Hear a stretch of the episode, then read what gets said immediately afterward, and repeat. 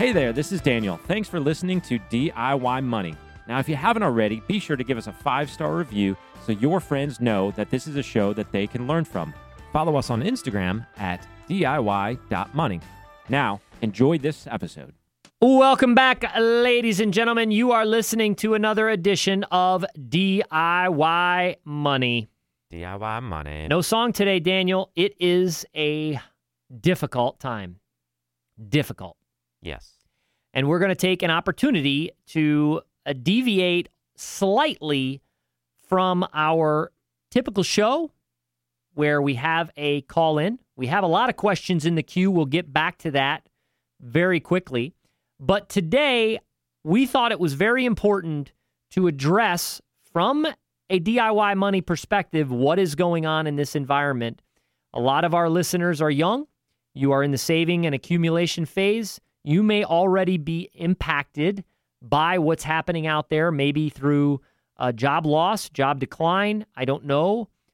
This is a very, very difficult environment, but we want to talk about a few things in order for you to look at remaining active and remaining proactive in your approach to this environment. It does no one any good if you enter a fearful, zombie-like state doing nothing in this environment.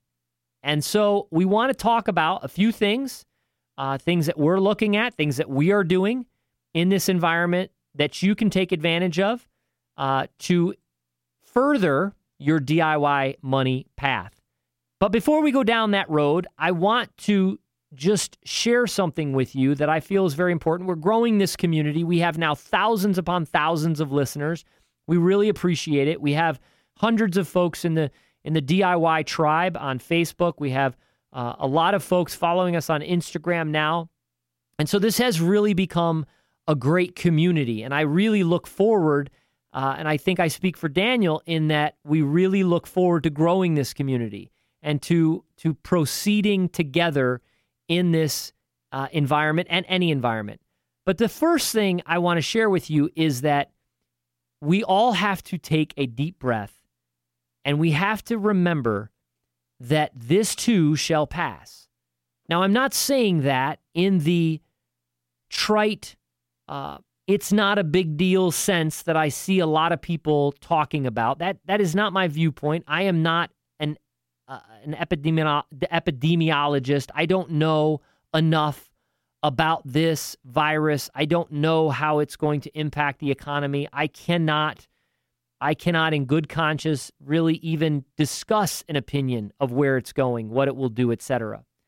But I want you to all remember that in our country, we have been through great challenges over the years.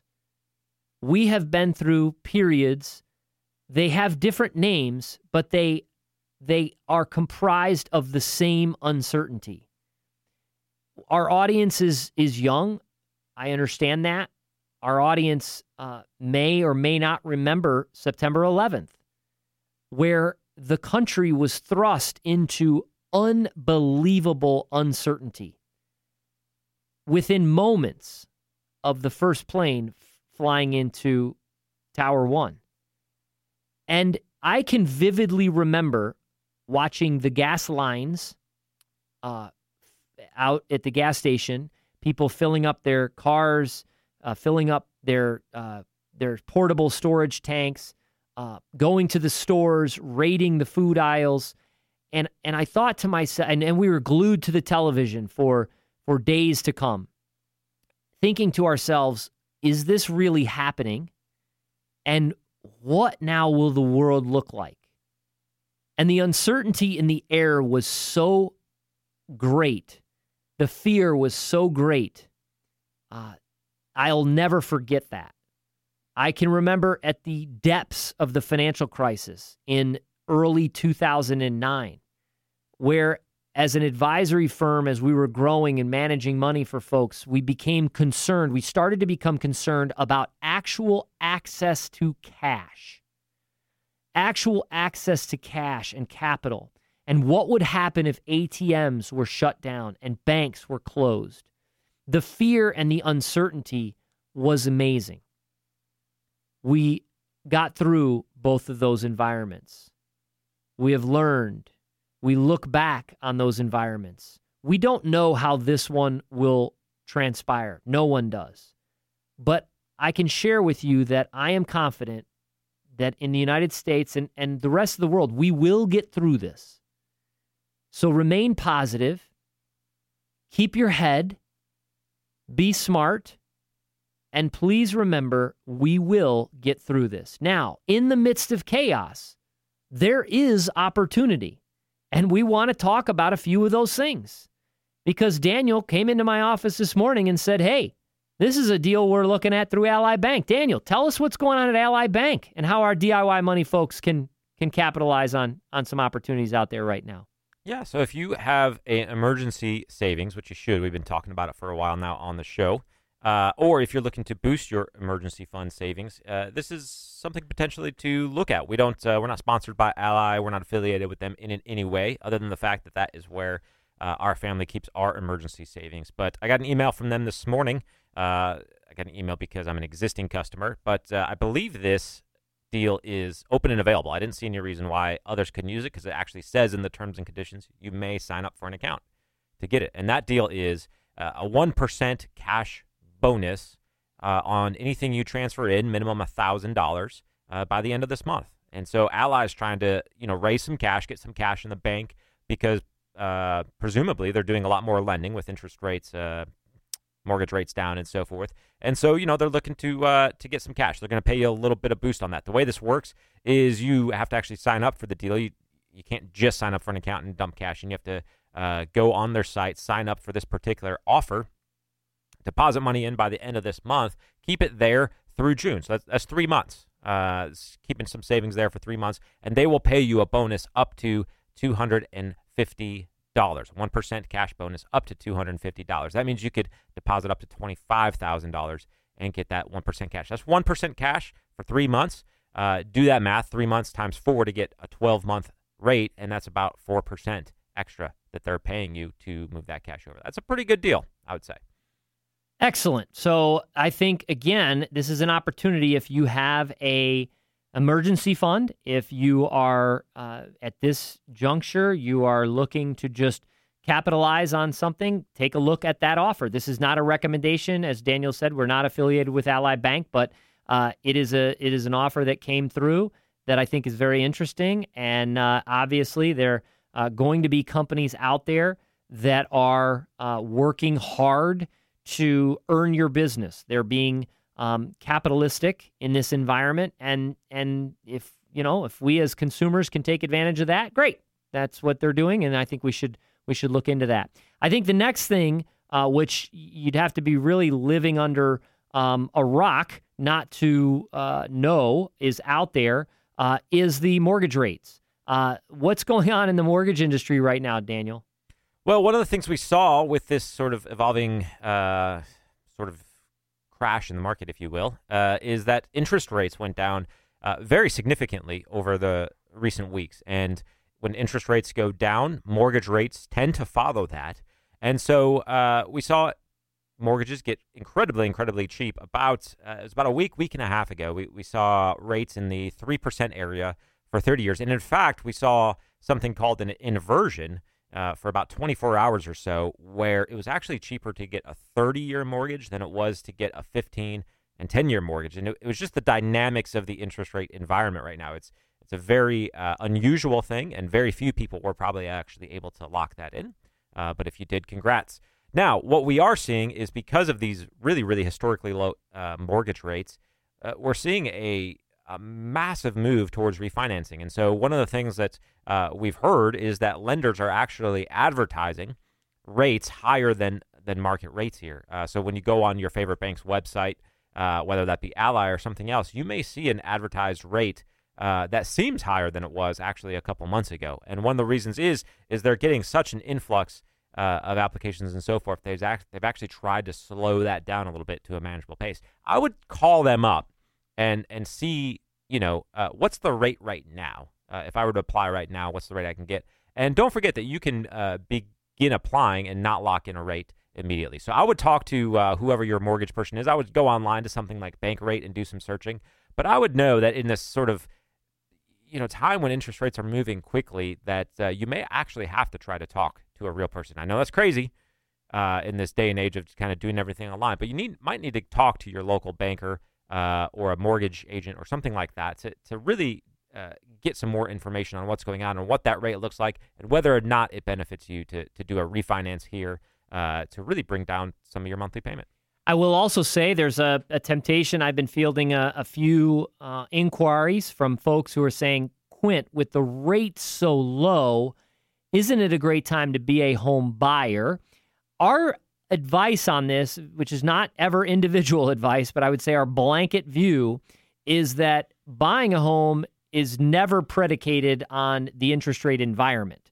I think that buying a home is predicated on you following the DIY money steps, having the appropriate emergency fund, fast cash, debt reduction, budget, etc., established, and ultimately a down payment such that your overall housing expense doesn't come in at any more than around 30% of your gross income, so that you can afford a home. Now, many people have been priced out of the home market due to the incredible rise in the housing prices. And the reality is that I think a lot of people have never sort of figured on this type of event impacting the housing market. And how could you? No one knew what was coming. No one knew this was coming down the pike. And so the reality is that if we continue to see this impact the economy, you can bet that we're going to see housing prices come in. Rates, however, should not, and again, this is an opinion, not factual, but based on what the government is saying, the Federal Reserve is saying, the debt levels in the world, just because the economy starts to falter and housing prices come in, that does not necessarily mean that you're going to be sort of whacked on the other side and all of a sudden staring at higher interest rates, thus making you also priced out of the market. That is not the case at all.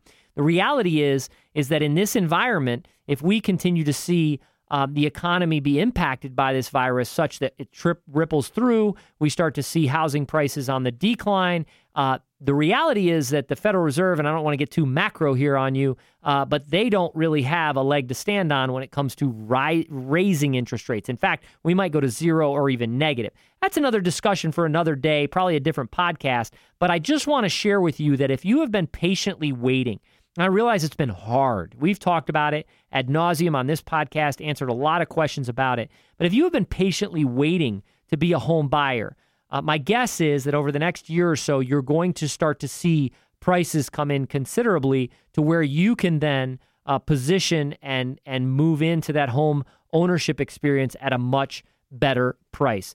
The two, again, most poignant things that I think we're seeing here are the banking opportunities, whether it's Ally Bank, and I'm sure there'll be others that come out.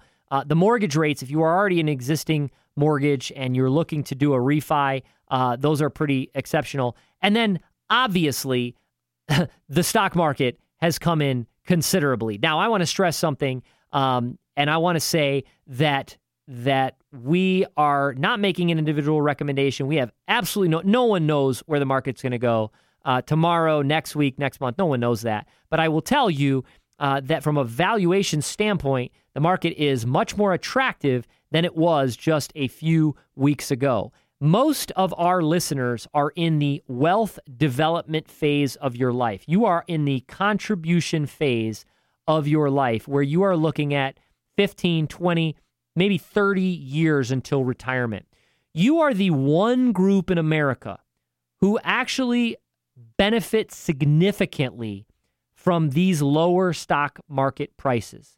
And I would say that if it continues to go lower, you are still benefiting because every time you dollar cost average through your paycheck, you are buying at better prices. Now, inside your 401k, more than likely, and hopefully so, you are investing in some target date retirement fund or some index funds, which means it is a basket of stocks. You are diversified in an entire market or an individual sector. Why do I stress that? Because whilst many companies over time will not do well, they may not even be in business in a few years, the S&P 500 itself is not going out of business. The Dow Jones Industrial Average is not going out of business. There might be new companies put in, but it's not going out of business. So continue on that path. Please resist the urge to try and jump out of the market, to try and change that strategy. If anything, revisit your contribution strategy. And if you have the ability to increase that, if you have the ability to go and look and make sure your other DIY money steps are fulfilled, then you can go ahead and take advantage of this market and this market decline. Anything else to add, Daniel, in this environment? Yeah, I would say that, we don't make personal, we don't give personal advice on things like buying a house or so forth. But I will say for us, our family, we did renew our lease this week, in fact. So our lease is coming up in May. And we had the option of, starting to look for a house to buy now or go ahead and continuing on in a rental. And we chose to continue on in a rental in this market environment. That's what we did there. I would say this is also a good wake-up call for your emergency savings. A lot of times when the market's going up, up, and up, it's one of those things where you're like, well, why don't I just allocate my entire emergency fund into the market? And now you're getting kind of an answer of why not to do that. So make sure you have that emergency savings because you never know what's around the bend. And a lot of times it's not foreseeable. All right, friends, we'll be back next week with our traditional DIY money. We'll go back to the queue. If you're new to the show, the way this show operates, we take listener questions. They send them to us via smartphone. They get on their smartphone, they hit a voice memo, and they email it to podcast@DIYmoney.org. That's podcast@DIYmoney.org. If we use that question on the podcast, we send them a $25 e-gift card from Amazon. Will the intern takes control of that. We really appreciate that. I'm Will, the intern. So we'll be back next week with that. And remember, friends, the secret to wealth is very simple. Live on less than you make, invest the rest, and do it for a very long time. Make it a great one.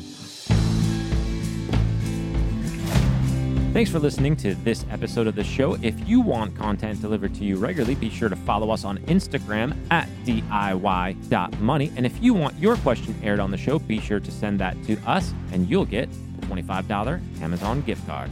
This show is for entertainment and educational purposes only and is not intended as personal financial advice. Before making any financial decision, please do your homework and consult a financial advisor as needed.